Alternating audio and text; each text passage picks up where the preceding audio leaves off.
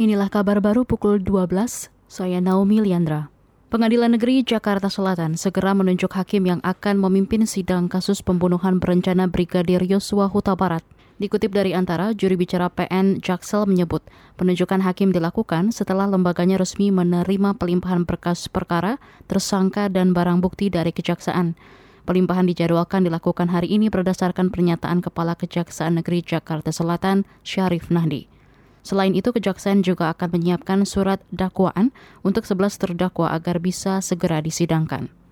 Presiden Joko Widodo melantik Sri Sultan Hamengkubuwono ke-10 dan Paku Alam ke-10 sebagai Gubernur dan Wakil Gubernur Yogyakarta periode 2022-2027.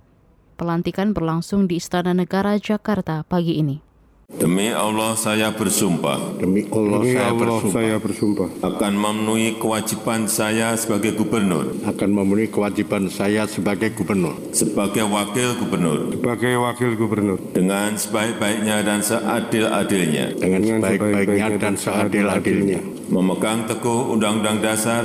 Memegang teguh Undang-Undang Dasar. Negara Republik Indonesia tahun 1945 Negara Republik Indonesia tahun 1945. Itu tadi Presiden Jokowi. Sesuai ketentuan di Undang-Undang Keistimewaan Yogyakarta, jabatan gubernur dan wakil gubernur provinsi itu dilakukan dengan penetapan bukan pemilihan. Kita ke mancanegara. Kelompok pegiat HAM menyebut sekitar 185 orang termasuk anak-anak tewas dalam protes nasional terkait kematian Mahsa Amini di Iran. Laporan kelompok HAM yang berbasis di Norwegia itu juga menyebut pendemo yang tewas terbanyak dari provinsi Sistan dan Balukistan. Demonstrasi yang dimulai pertengahan September lalu itu kini berubah menjadi persoalan besar bagi pemimpin ulama Iran. Dikutip dari Reuters, saat ini pengunjuk rasa menyerukan kejatuhan pemimpin tertinggi Iran Ayatollah Ali Khamenei.